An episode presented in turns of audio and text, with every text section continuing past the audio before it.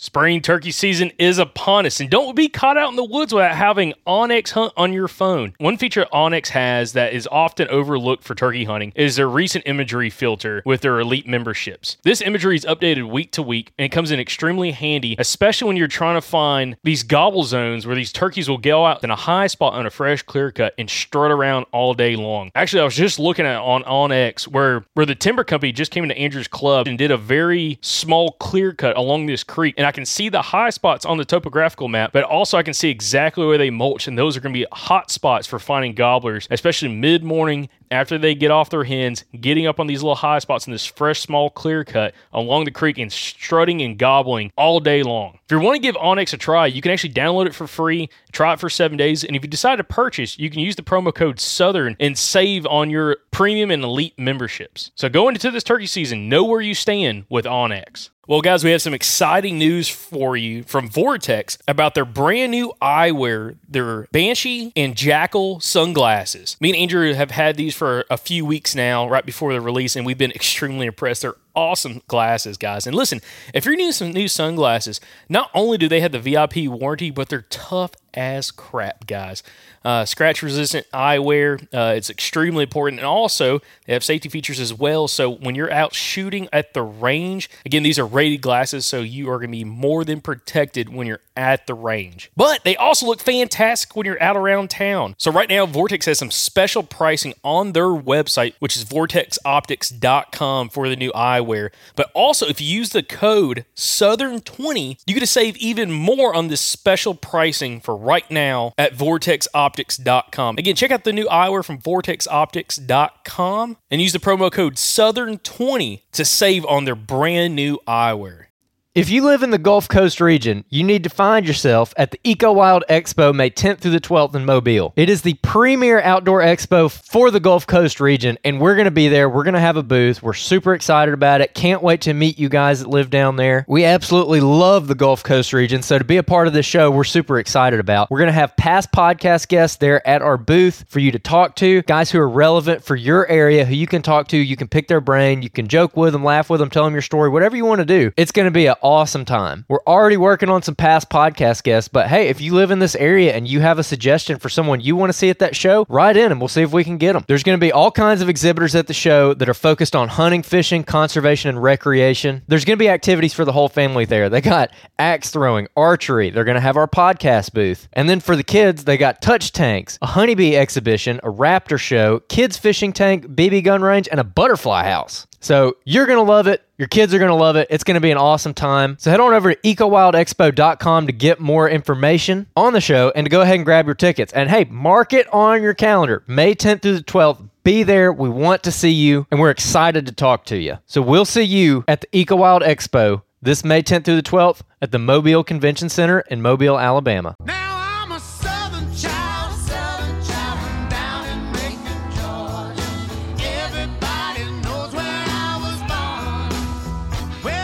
You're listening to the Southern Outdoorsman Podcast. Make sure you like and subscribe to the podcast. You can check us out on Facebook, Instagram, and YouTube. If you'd like to support the show, you can go to patreon.com forward slash the Southern Outdoorsman. Now let's get to the episode. Welcome back, guys, to another episode of our Southern Outdoorsman listener success stories. Uh, again, Jacob Myers here. I've got Andrew Maxwell, old Mr. A Town here, in the new house, the new studio right now. A little bit of echo noise Yeah, in the a little- background, little bit. but we're gonna we're gonna fix that, and hopefully uh, next couple of weeks uh, with some new maybe some new pelts on the wall and everything Yeah. Mm-hmm. else. Uh, but on this week's episode, guys, we have uh, Jake Reese on uh, from Georgia, uh, who's been a listener and uh, had success uh, chasing down a, uh, a buck that he's actually been kind of following since summertime, which is really interesting. So we're excited to hear the story and kind of see, uh, you know, kind of what played as a factor for this. But uh, Jake, uh, how are you doing this evening, man? Oh, doing good, man. Thanks. Uh, thanks for having me on here. Well, we're excited to have you on. And Jake, I've got to start this out and ask you, uh, first off, how long have you been a listener of the show? Uh, at least a year, maybe a year and a half. Um, I just happened to find y'all uh, just looking for podcast. Uh, uh, with my work, a lot of times I have to drive uh, a little bit, and so I found y'all and started listening, and uh, was learning a lot. So I just kept following along and really enjoyed the content. Very cool. Well, Awesome. that's what I was going to ask is, you know, kind of what caused you to start listening to the podcast, and have you always been like a podcast listener? Because I know I've heard some people. The reason why I say that, I've heard some people that's listened to the show like, man, I never listened to a podcast until a buddy told me about y'all's. Yeah. And then I know other guys that are podcast junkies like myself. That I mean, I listen to probably like 15 different shows. yeah. yeah. Um, I mean, I was probably just getting into podcasts. I mean, maybe two, three years total. I think I started out listening to Meat Eater and Joe Rogan and stuff like that. A buddy got me onto them and uh, just happened to find y'all. And uh, I think the one that I really remember that caught my attention was uh, one of your first episodes with Donald Driver, I believe. uh, Josh Um, Driver. Oh yeah, episode Josh Driver. Sorry about that, uh, Josh Driver. Um, but yeah, just the way he figures out terrain and just looking at these little features and stuff really, really intrigued me, and uh, that's one of the things that stuck out to me. Well, let's. I want to jump into that. So, Josh Driver, we had him on uh, starting, uh, I guess, uh, midway through the season last year. Episode 141 was the first episode we had him on, and the whole topic was trying to find, locate, and hunt a buck's core area and a mature buck on public land. And we've had a ton of listener success stories come in over the last year and a half. More than any other. Yeah, I would say. from his episode Yeah. uh, and kind of what he had talked about, which is you know interesting because uh, when you kind of look at all the episodes that we've done, and that being uh, one that's really hit home for a lot of guys, it- it's fascinating. And I always tell somebody. If you're a new listener to the show, that's the one of the first episodes I'd listen to, along with Glen Solomon, episode 116. Um, But Jake, you said you listened to that episode; it really kind of hit home for you. Let me ask, what about that episode really was something that you know you kind of took into consideration, maybe kind of made you think outside the box of what you had thought previously? Uh, a lot with, uh, I think he talked about thermals some and just how they work in the terrain as far as how a buck moves through those areas and just kind of helped me focus on like little features to look for, like an example, like uh, where to, like the spot within a spot, like on a bench, like the, the very narrow point. Pinpointing little areas that will most likely put you in front of that deer and it just kind of that's that's what was catching my attention were, was the small details that he that he was so focused on and that's partly or a good bit of what helped me uh, get this deer Well, let's so let's dig into this deer a little bit. Um, I mean, what's the story on this thing? I know that you, uh, I think you messaged us in the summertime uh, saying that you had located this thing, um, and we posted it as kind of like a listener success story, like finding the deer. You found him in the summer. So, uh, how did you go about finding this buck? I mean, what was that like for you? Without even knowing it was probably the deer, I think it probably started right before turkey season. Actually, um, I was actually scouting for turkeys in this area. Came across a real like a, a huge scrape line and had some rubs and stuff that were working up along it too. So I knew, and and they were fairly fresh too. So I knew the deer at least made it through the deer season. I mean, they weren't super fresh, but you could tell they were within the past month or so, and and so I just kind of marked that area on the map and uh, came back there. I want to say it was late July and uh, scouted it out a little more. And I actually jumped the deer, and I, I didn't know what he was, but I could just hear his antlers hitting branches and stuff. He was kind of uh, at the end of a, a small finger, and I jumped him up off the end of it. He was in a thicket. I couldn't even see him, but uh, so I moved maybe 75 yards down and to the left and put in a mock scrape and hung my camera up maybe seven foot or so and angled it back down. And I mean, literally the next afternoon at one or two o'clock, I believe, I got pictures of him on it, checking it out. So I take it that was probably him that I jumped up. So I, I knew that that was his, probably his little area to kind of focus on. And, and from there, I just kind of looked for some areas that were close to thickets kind of around there and maybe some uh, you know just trails and and stuff coming out of those thickets to try to set up on. And didn't really have uh, any luck with him during bow season. It was uh it was a, a a rough bow season. I wasn't seeing much maybe a doe here and there but just no sight of him at all. He was basically a ghost. I never saw him during uh during bow season, and really I didn't even didn't even know he was in the area that I killed him in until he literally popped out. He was just a, a ghost between the time I got pictures of him and and from uh, the time I got him. Well, Um, so before we go any further, I gotta ask, uh, what can you describe the woods that you, that you're hunting in a little bit? Like, are cutovers pretty common? Uh, are you are you hunting like uh, big closed canopy hardwood forests? I mean, what's the setting here? So where I originally found him was probably more of a closed canopy. It was planted pines, but there was uh, they were planted probably you know 50 acre tracts or so. So you had some different age classes of pines and and basically hardwood fingers and and draws and creek bottoms and stuff around there. But the uh, the pines for the most part they were probably 20 years plus. I know big enough to get a get a get a climber in or something, and so it, it was pretty mature forest. And where I ended up getting him was fairly close to the same kind of habitat. It was close canopy hardwoods and uh, previously probably thin pines that were it'd probably been five or six years since they'd been thin, so it was pretty thick where he came out of. A lot of sweet gums and blackberries and smilax and stuff like that. Just thick, nasty stuff. Was uh with when you initially I'll, I'll I'll phrase the question this way, where you initially found him and where you ended up killing him, like the cover and and the like the the forest cover in those spots, were they like an anomaly for the area or or were they like like if if you have a a thousand acre Yeah. tract and there's a bunch of cutovers all over it and you killed them in a cutover, you- like cutovers pretty common, but it was it like something out of the ordinary or was it kind of you know something that was pretty common throughout the area? Um, it was it was pretty common throughout the area. Um, I would say probably where I got him, it was just it was a pain in the butt to get to. Not particularly far off the road, but you had to walk a long ways to get around these thickets to get in there. Is pr- probably why the area was a little better than than the rest. But you know, it, it still looked consistent, comparable to to the habitat around me. It's just uh, the way it laid out. It was kind of hard to get to. So he was more of it was more of like a barrier between uh like the access and the deer than it was distance. It was more like Yes. difficult to get to because of the thickets there. Yes, exactly. Um, where he was originally at, though, it, it wasn't too bad. There was more.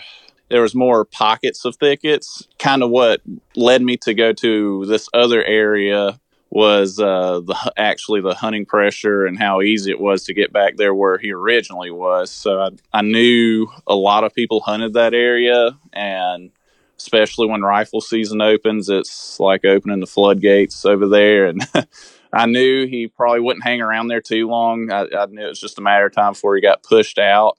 Um, and I just happened to guess the right direction he went. So, but before that, I mean, or at least leading up to him being over there, I did scout out that area ahead of time and and found good signs from other deer and saw other smaller bucks and a lot of does. So I just knew with it being the rut and stuff that when I got him, um, eventually a, a good buck would probably show up to to kind of tend and check all those does in the area.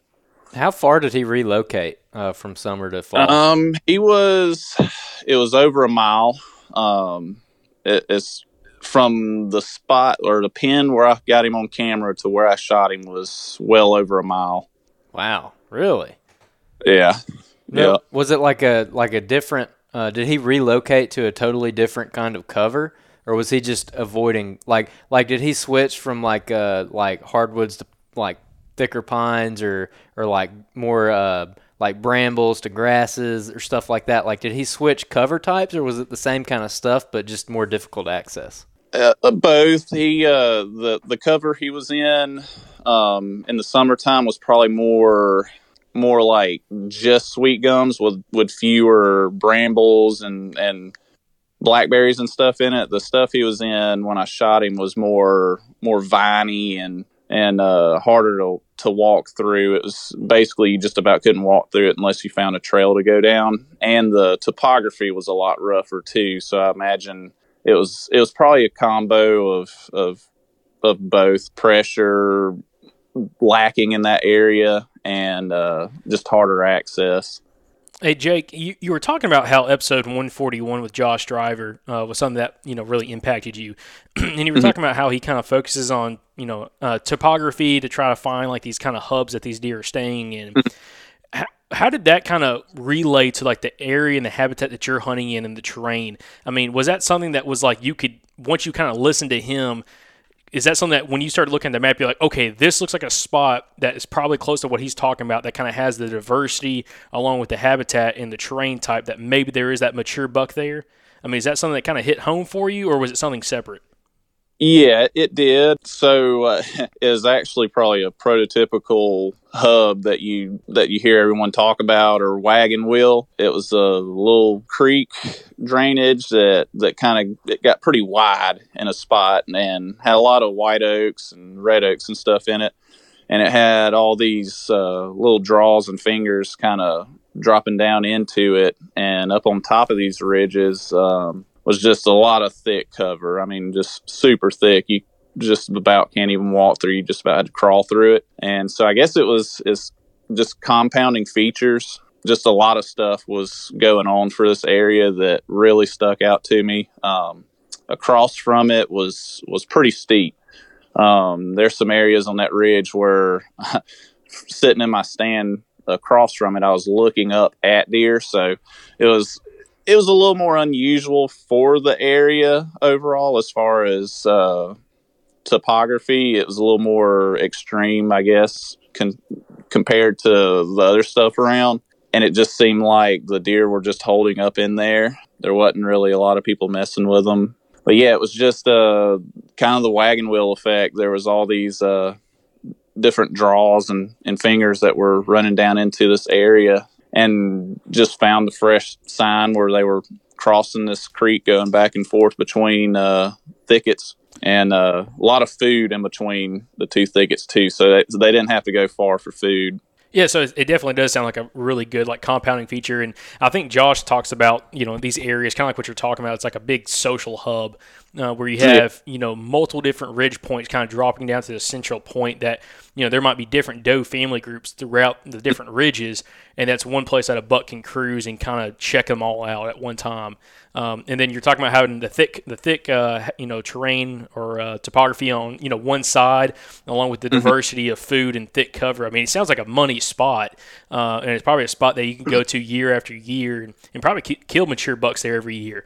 Um, which is exciting. So that, that's something that's really kind of cool. Now, let, let me ask: Did um, just from his episode, uh, this I'm very interested when I hear guys that talk about like his episode. It, it always fascinates me uh, because his episode had probably some of the fastest success stories I've ever seen. Where we had two listeners kill two huge bucks. Uh, that, so that episode came out on a Monday. That Saturday, two listeners listened to the episode and applied his tactics and both killed giant deer uh, using his tactics. So that's why I'm very interested in everybody we talked to about this episode.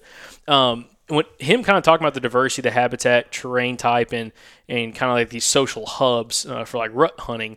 Was that something that previously, kind of with your background and everything, is that something that you previously, you know, focused on, or is that something that maybe wasn't as big of a focus beforehand? I mean, it was a little bit, but I, I guess I probably didn't put as much thought into it until probably this this year, maybe last year. I started trying it out some, and and I think I, the little bit that I did do was just kind of subconsciously. But once I heard him talking about it, it really just kind of started clicking uh, as far as like these little features to look for, like just reading a even just on a map, reading how the bends in a creek or or a river, and and you could probably you know pinpoint where crossings are going to be at, and and just looking for those. I, I never really paid a lot of attention to bowls or, or hubs a lot. I I guess I I went more off of just just what I'm coming across. I guess you could say maybe hunting a scrape or or a,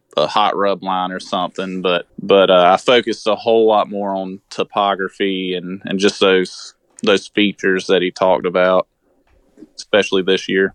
Uh, so, and that was something I was going to ask is um, kind of about this same topic. from the from the success you've had this year, is this something that you can kind of see building off of, you know, year after year, and kind of keep applying these same tactics, but also maybe adding more areas like this to your database that you kind of have more areas that you can jump into where you find like these thermal and social hubs that these bucks are kind of cruising. So you can kind of go to year after year and having more success. Is that something that maybe you've kind of thought about? Since, especially since you've tagged out now. You told us that before we started recording you lucky son of a gun. Now you need to focus on some other states or some small game. Um, That's right. But is that kind of like your mindset is like, hey, I can kind of now apply this years into the future and try to find some more areas to bounce around from to have, you know, just really high quality backup spots that you can kind of find some of these bucks? Oh, definitely. Yeah. I mean, I had some other backup places that I didn't even get a chance to go to um, this year. That's the only the only downside is, uh, um, and, and I might just make myself go out there and look at them anyways, uh, just to not that I haven't looked at them before, but really getting there and see what the sign looks like this time of year versus you know seeing it summertime or or turkey season or something like that. Uh, want to see what's going on in the woods at that that point in time. Definitely something that I'll build off of, and definitely add to my arsenal of of things to kind of help me find those pockets of deer and and just where they're hanging out. Well, Jake, let's jump back into this buck. So, uh, you, you were talking about with this buck, you had located him using mock scrapes and stuff, um, you know, this summer. Um, and then he kind of disappeared. You weren't able to kind of relocate him. And then come gun season, you found this area that you know had the diversity, had kind of like that that social thermal hub that connected a bunch of different ridge points together down this drainage. Um, you know, a lot of thick cover, steep terrain, just you know really nasty stuff that you know you thought and also found the sign that says, hey, there's a lot of probably good deer here and probably an area you can catch a mature buck in. Kind of how did the hunt play out? You know, was it the first time in that you were able to have success? And, uh, you know, kind of how did you focus on setting up in the spot in the spot? Yeah, yeah. So originally, I'd been eyeballing this this spot on the map. I, I at the time I just couldn't get myself to make myself go over there and hunt it because I was focused on trying to get this deer, which I rarely try to focus on one deer. It usually bites me in the butt. But uh, I finally went over there right before muzzleloader season opened, and I actually came in a, a long ways from the other side and uh, started seeing some good sign in there. Uh, saw a few does and and uh, a few fresh scrapes. So the next, I guess it was opening weekend of rifle season. Um, I didn't hunt there in the morning because I hadn't walked in from the other side, and I wanted to go in maybe early afternoon and kind of still hunt my way to a spot and maybe do a hanging hunt. And so, um, first afternoon, I kind of worked my way around through there, and actually, it it's not the spot where I killed him, but it was maybe a hundred yards or so from where I did get him. But I had a pin dropped on a a little kind of a smaller hub, and actually jumped up a little, maybe a little basket rack eight point, and so I kept kind of working down the side of this kind of side hilling with the creek down below me and kind of opened up a little bit in this creek bottom and found I think I found maybe a fresh rub and and a scrape right at a creek crossing. So I kind of set up there and come to find out from my spot I could see that there was another creek crossing maybe 50 yards down. So I was kind of set up perfectly in between the two. And that afternoon I saw had a had a seven point come off the side of that ridge across from me and he kind of worked that creek bottom and just kept following it. And then right at dark, I had another. I, I couldn't tell what he was, but a buck came from the same spot and made a made a scrape and used the crossing that was to my right. I could just tell it was a deer and that he had antlers. It was too dark to to shoot or anything, so I let him walk, and uh, so it kind of confirmed that it was a pretty good central location. It looked like the Bucks were really working through there, and so I stuck it out for a few more weeks. Um, I'd hunt it here or there. I was trying not to over hunt it. I guess the weekend or the day that I got him, I wasn't really thrilled about going that morning. It was like 70 degrees. Could have wore a t-shirt, and I was actually thinking about going and looking at another spot that I'd been wanting to try out, but it was it was probably uh, almost a two mile walk, and I was a little behind. So I was like, you know what, I'm I'm not gonna leave deer to go find deer. And it's just that time of year. Bucks are rutting. I knew there was does in there, and I knew maybe you know just being in that area, hopefully a buck pushes some does out or, or catch them chasing, and so that's that's ultimately what what happened with him is uh, I had a few does come off of uh, the big tall ridge across from me. They were actually getting put bumped by a small buck that I'd seen maybe 30 minutes prior. He went back up the hill and pushed them out of the thicket up there and uh, ran them down to the creek. They kind of crossed and were just kind of on high alert. Just they'd run about 10 yards and stop and look around. It was a it was a big mature doe with two two fawns, and so uh, they were just you could tell they'd been dogged pretty good. And uh, all of a sudden, she got I mean directly to my left, and they had stopped to eat some acorns. Um, there's a patch of white oaks that were dropping right next to me, and all of a sudden, she just kind of stopped and started head bobbing, looking in the thicket behind me, and so I just kind of eased my head back a little further, and all I could see was his tail flicking. He was standing behind a big white oak tree. So I, I didn't even know it was that buck at first, and I didn't even know it was him till I shot him. But so he steps out from behind a tree. I've already got my gun up at this point, and all I see is just scope full of antlers. it didn't take but a second to realize that uh, he was a shooter, and uh, I just tried not to focus on looking at his antlers. And he uh, he was grunting pretty good. I, I mean, I could hear him.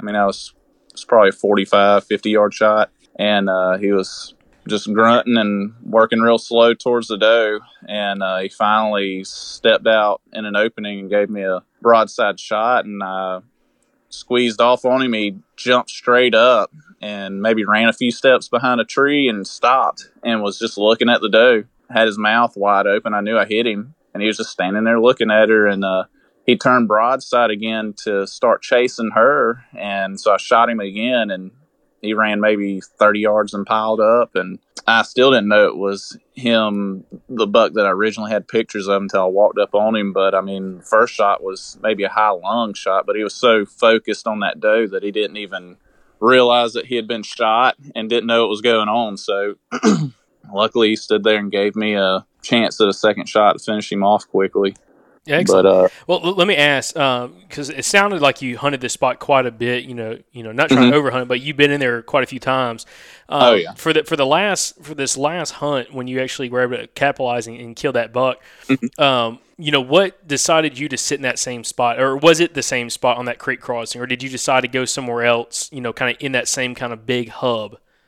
it was the same spot. What was sticking out to me was, and a hunt or two before, I'd actually went across and kind of scouted that steep ridge and and what was going on over there. I mean, I was still finding fresh fresh sign coming out of that thicket. The creek crossings were still pretty fresh, so I knew deer were using that area still. The oak trees were just this year's been a bumper crop for white oaks, and it was just just raining acorns all around me. So I I knew if I could at least get on the food, hopefully hopefully I would catch some does working through just feeding, and then hopefully it would pique the interest of a buck and step out just to give me a give me a chance at him and and so the ridge behind me is super thick too, but it's not quite as tall or not near as tall, but it's it's a great travel corridor for them because it's it's real thick. It's a long ridge, and the wind that I had was it was blowing in my face. So any deer that was coming off off of that ridge across from me and working their way into that bottom, it'd blow their scent all up into that thicket. And what kind of made me think a buck would use it is just it was thick. Um, they could smell any deer that was down in the creek bottom without having to step out there and expose themselves, unless you know, unless it was a hot doe, which is what what got him. But um, it, it just the way it laid out, it was a great spot for deer to basically cruise for does. Yeah, Jake, and you had talked earlier about this area about kind of you know the thickness of the cover, but on these like ridges where it's you know it sounds you know considerably thick. Is it like this high stem count, or is it more like just like really viney, um, you know, kind of habitat? I mean, what what kind of thick are we talking about? Because I think the reason why I say that, uh, just for listeners out there and for yourself, you know, we talk about thick cover all the time on the show, and a lot of guests do as well. And there's like different there's different versions of thick. There's like the high stem count thickness, and then you have like Like the gr- sweet gums you mentioned earlier. Yeah. That's high stem count. and then you have like kind of like the greenbrier, uh, muscadine, just just choke choked out areas in kudzu that are you know real thick that deer like to travel through, but it's just a total different type of thickness. Uh, so so what was that area like, kind of up on that those top of those ridges? overall, I would say stem count. Um, it was loaded with sweet gums, uh, sweet gum regeneration. Um, just, I mean, dog hair thick sweet gums, and I mean there was some some vines like muscadine and smilax, and then patches of blackberries and and, and little shrubby stuff like that. So it, it overall it was stem count and then just had other stuff mixed in there with it here and there, but uh, definitely a lot of sweet gums. Okay, perfect. Well, I, I want to talk about now kind of the reaction. You know, you shoot this deer. You know, kind of. It sounds like it happened fairly quickly. He kind of goes down. I want to kind of go over your emotions. Like, you get out of the tree, dude. What is kind of like you're going through your head as you walk up to this deer? Originally, I couldn't even see him where he fell over. I thought he had ran over the hill because I just saw him kind of plowing through the thicket and he just disappeared. Um, so it just happened. He, that's where he fell over behind a tree. So the first thing I did was call my wife and let her know uh, I'm pretty sure I just got a big one. And so I'm just, you know, trying not to climb down too early. I wanted to give him a minute. So I sat for maybe 15 minutes or so. And then I finally, because it's a warm morning, it was already getting up there about 70 degrees. So I didn't want him to lay too long. And I knew I had a long drag and had to get him out of there before uh, before it got too hot. So I go ahead and climb down. Um, had to run one of the fawns off. He was still standing right there in front of me while I was on the phone with my wife and climbing down. He never paid me any attention, but uh, he finally trotted off. But uh, I walk up to where I shot him and found the. I mean, I could see blood from 10, 15 yards away, so I knew it was. I mean, it was a good blood trail. He, he didn't go far, but uh, I walk up and took maybe a few more steps, and I could see him laying over there. So I just walk over there to him and. And then I was just like, "Holy crap, it's him!" I was it's like, "That's the one I've been after all year." I mean, I instantly looked to see how far I was, and I was like, "Holy crap, he went over a mile away from where I originally had pictures of him." I just, I mean, I was in disbelief. I, I really did not believe that I would come across him that far away. I mean, it was just, just crazy. I mean, I felt like it was a good area for for a mature buck, but I didn't think he it would be him. Yeah, and I'll say this deer, um, you know, ever since you sent us the trail cam photos of him on that mock scrape, you could tell that he just had some really awesome mass and a little bit of palmation as well. And, Oh, uh, yeah. And anyone that's listening to the episode right now, hopefully, uh, depending on what time you're listening to this, um, you know, hopefully we've got the Facebook and Instagram post up so you can actually go see this deer. And I mean, it is a it is a super impressive buck. And, and Jake, I mean, this like kind of is one side that's definitely got some palmation. That this, I mean, he just looks wicked. Um, and l- did, let me ask, did you get him aged or you know, um, you know? Um, I haven't looked at his teeth yet. I'm going to look at them tomorrow. Originally, during, I mean, it's hard to tell their age during the summer, but I was thinking just from his way his body was shaped, I really thought he was maybe just an awesome three year old. Once I got looking at him, I mean, he was kind of, I mean, he wasn't a heavy deer, at least for the area. He was maybe 160, 170 pounds max, but I just kind of got to looking at him and he was real bony in the hips. And I mean, super gray in the face. Just kind of, I mean, he just had this what he, he had the frame, but he just didn't have the weight on him anymore. And I thought maybe it was just due to him rutting pretty hard, but the more I looked at him, I mean, he seemed like he's he's pretty pretty mature deer because he still had that saggy belly and a sway back. He just did not have have the weight on him anymore. Um, so I think he was probably an older deer on probably past his prime. I definitely I, I'll I'll know tomorrow when I look at his jaw and I can give y'all an update on that. yeah, that'd be Yeah, definitely. I'd love to see how old he was. Well, awesome. Uh, Andrew, do you have any questions? No, dude, just congratulations! What a freaking awesome buck, man. Uh, hopefully, I can I can get one like that in the next two or three weeks. Yeah, man, I, I appreciate it. I appreciate y'all having me on here, and I mean, hopefully, this helps some guys find those bucks out there and get them a good one. Yeah, and I'm going to actually I want to ask you, Jake, kind of one last question. Uh, we've had a lot of new listeners tune into the show over the last six months, and you know, for the new listeners out there, um, you know, what advice or what what would you recommend when it comes to the podcast and some of these episodes, and kind of like, you know, you've been listening for a year, year and a half now. You know, you've listened to most likely a ton of episodes, and there's a lot that comes at you, and you know, some guys are similar tactic wise, other guys are completely different what what what a piece of advice would you give those people that are listening to the show that maybe are overwhelmed with it uh, for them to maybe find something that would stick with them that they could go out and use on their local piece of public land Yeah, yeah. Try not to let the information overload get to you. Pick pick the style that you really like. You don't have to to you know try to incorporate everything every hunt. Um, just find the things that that interest you, the style of hunting you want to do. I did use you know a few different tactics from different people. Sol- Glen Solomon.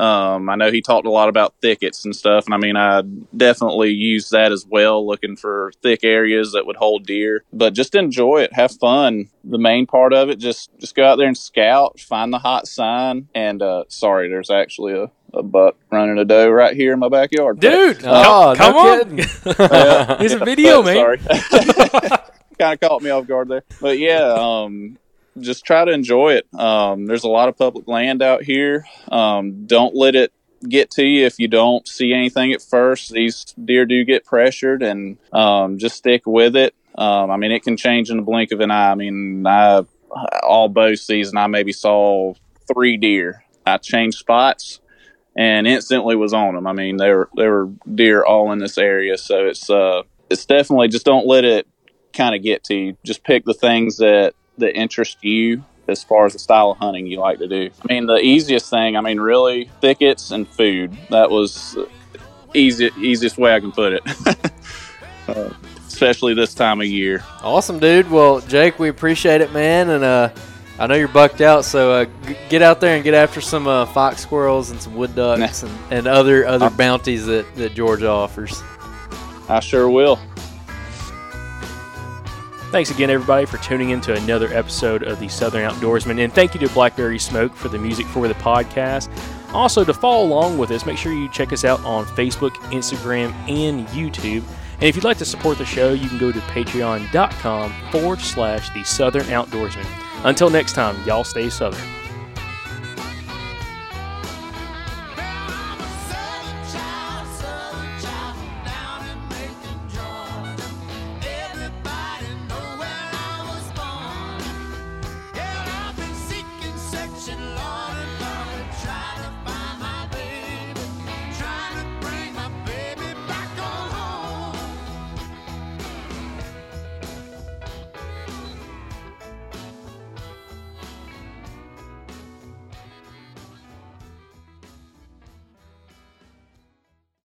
All right, guys, we're starting to get kind of close to summer here. And you know what my favorite part about summer is? The Mobile Hunters Expo. Y'all heard us talk about it a lot last year, and we actually got to meet a lot of you guys at that expo. Well, we're excited to announce we're going to be there again. This time it's going to be in Dalton, Georgia, June 28th through June 30th. We are going to be there all three days. We're going to have a bunch of past podcast guests there. We're going to have a booth where you can come by and grab some merchandise. And I'm sure we're going to be recording all kinds of podcasts there. If you're unfamiliar, the Mobile Hunters Expo is the place you need to be if you are the kind of hunter that listens to this podcast.